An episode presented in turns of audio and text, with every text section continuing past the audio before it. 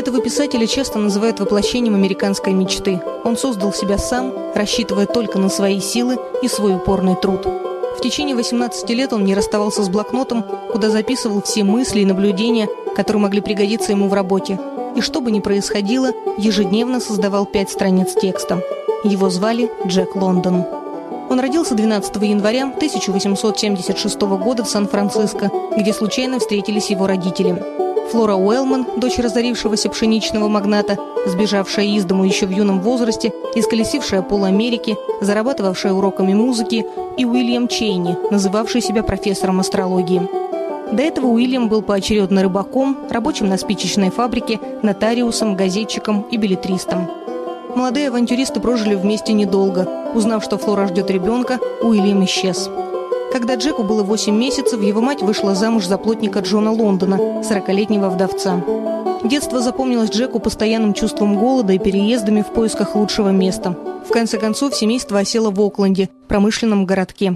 Джек начал подрабатывать, разносил газеты, помогал хозяину Кигельбана, а всякую свободную минуту тратил на чтение.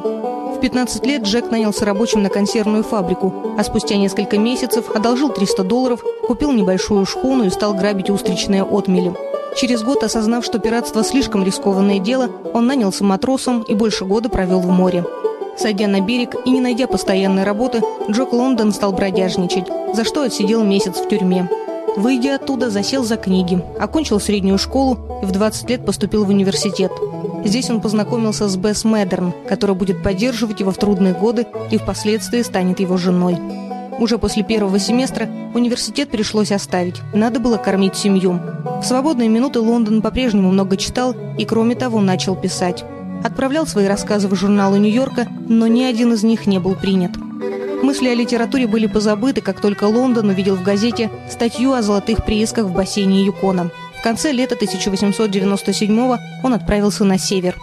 Золото Джек так и не нашел. Зато, как писал он позднее, на Клондайке я нашел себя. Там все молчат, все думают, там обретаешь правильный взгляд на жизнь.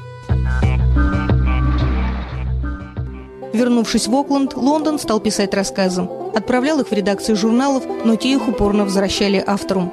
Позже писатель вспоминал «Я был на пределе, я чувствовал себя разбитым, голодал, был готов снова грузить уголь или попросту свести счеты с жизнью». Но вот, наконец, старосортный журнал принял рукопись и прислал чек на 40 долларов, а спустя несколько месяцев рассказ Лондона появился в лучшем литературном журнале Америки, и издательство «Макмиллан» заключило с ним контракт на его первую книгу, а через год и на вторую.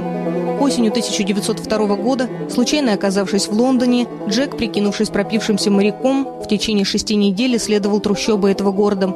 Так появилась книга «Люди бездны». На экземпляре, подаренном одной знакомой, Лондон написал «Прогуляйся по этим местам, и ты лучше поймешь, почему я социалист». В соцпартию Джек вступил еще будучи студентом. Пропагандируя социалистическое движение, ездил с лекциями по стране. Позже баллотировался от социалистов на выборах мэра Окленда.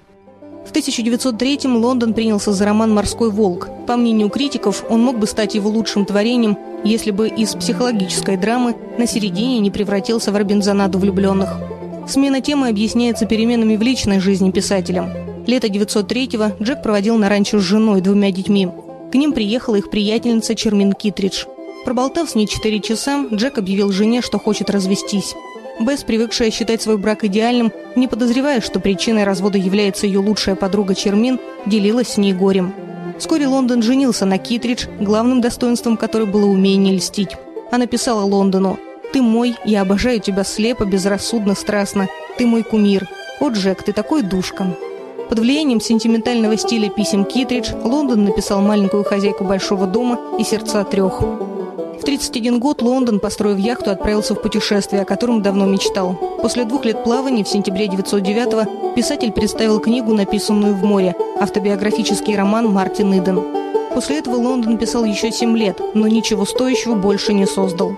Скончался писатель 22 ноября 1916 года от передозировки морфия, которую он принимал, спасаясь от приступов уремии. В последние годы литература для Лондона была исключительно ремеслом. Он скупал сюжеты у начинающих авторов, а в одном интервью сказал, что самым действенным стимулом для работы является мысль о том, что на гонорар можно будет купить породистого рысака или клочок земли.